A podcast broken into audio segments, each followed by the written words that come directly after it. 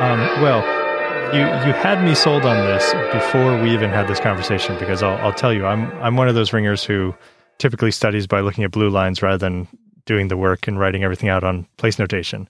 And I've been doing that with Cambridge for a long enough time that I'm embarrassed to admit it uh, and not making a lot of progress. But when I when I read something in the Project Pickled Egg write up about the argument for Cornwall first, I pulled it up, and in about 15 minutes, I swear I'd gotten I'd gotten further than I did in you know six months of poking away at Cambridge.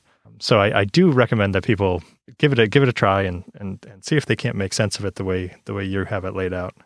Um, has anybody ever told you the the pattern to make Cambridge work?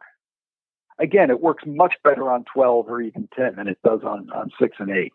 Well, certainly no one has tried to tell me the pattern on 12 or 10. Um, okay. Um, what you're doing basically is you're dodging a certain number of times, you're skipping two dodges, you're dodging that certain number of times again, you're making places. Rinse, repeat. Um, what that number of times you're dodging is um, varies by the, the number of bells you're ringing on. So it's uh, two times in major, three in royal, four in maximus. Um, it's down to just one in minor. And and there are you know two points sort of you know at opposite ends of the course, the apices of the course, where um, you're doing something a little different than that. Um, and of mm course, it's Cambridge. But those are never the parts that give you real trouble, anyway. Yeah, and and so Cambridge minor, it's mostly those oddities, and then just a single dodge somewhere, so that you know it's it, it, the pattern is is is is gone.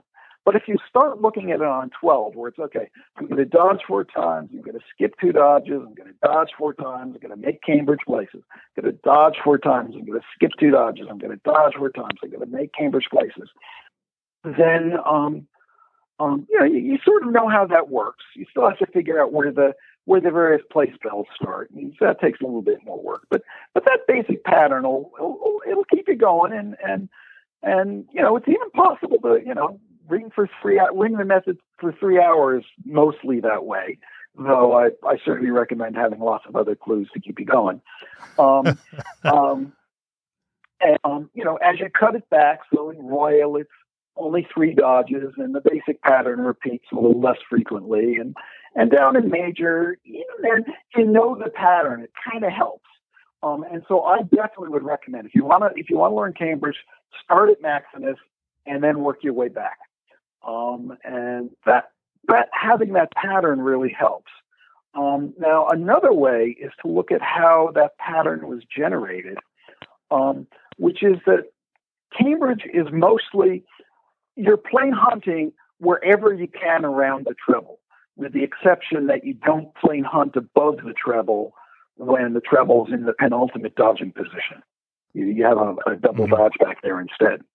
And if you sort of look at that, at, at how that works, how you've got these, you know, these hunting bits that are expanding the treble and contracting above the treble as the treble moves along.